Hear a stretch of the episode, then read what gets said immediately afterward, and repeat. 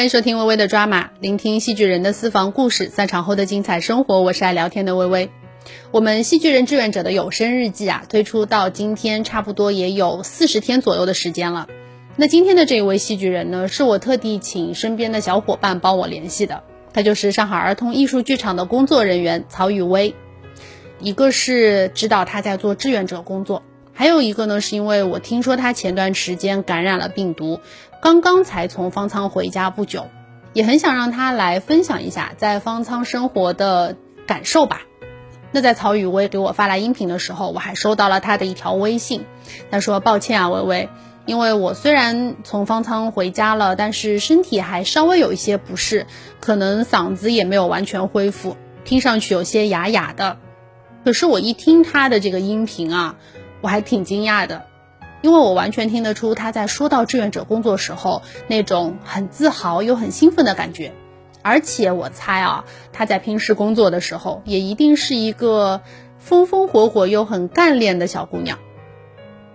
曹雨薇说，他住的小区在前段时间感染的人数其实挺多的，在他做志愿者的那段时间呢，他和小伙伴们也是每天都冒着会被感染的风险，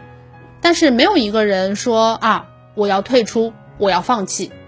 这一点让他特别的自豪。也因为这个，他笑称他们算是结下了革命友谊的。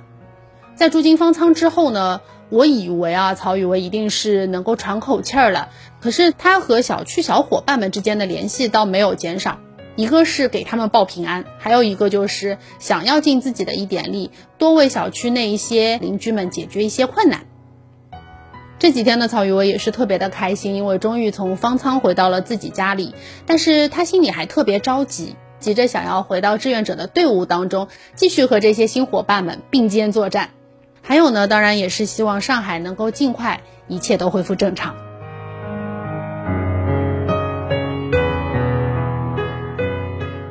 我是上海儿童艺术剧场节目部的曹雨薇，一位来自大金鱼的剧场人。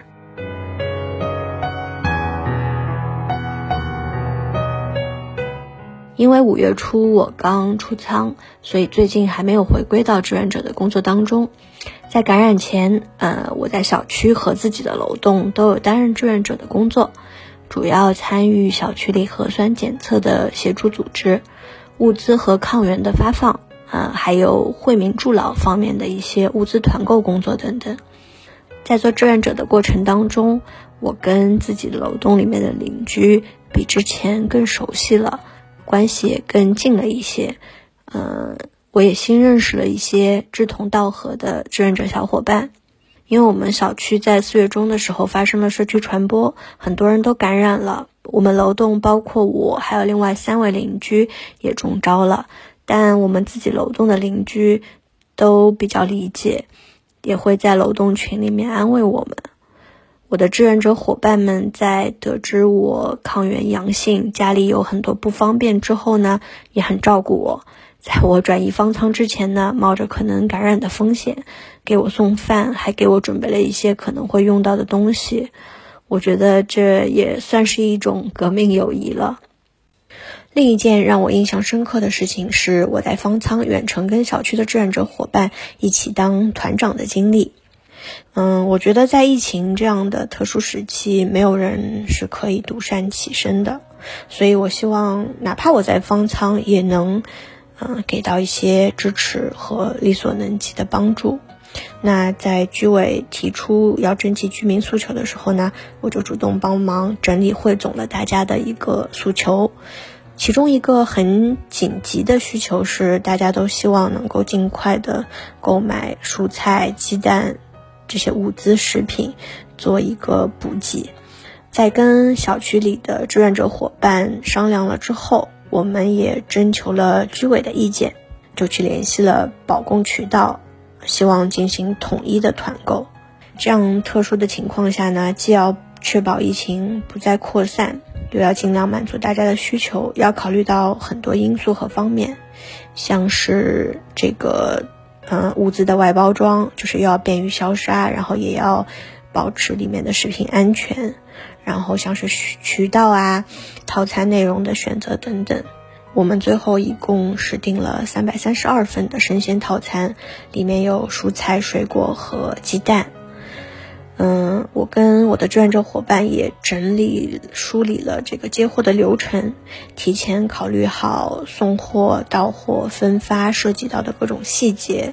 做成了流程图给大家参考。虽然呃送货的当天还是因为天气啊，因为一些路况啊有一些曲折，但是最终还是顺利的把这些物资送到了大家手里。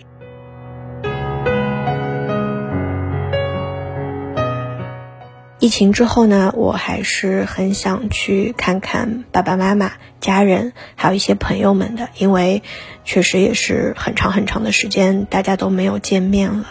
只能通过手机上去做一些问候啊，然后了解他们的情况。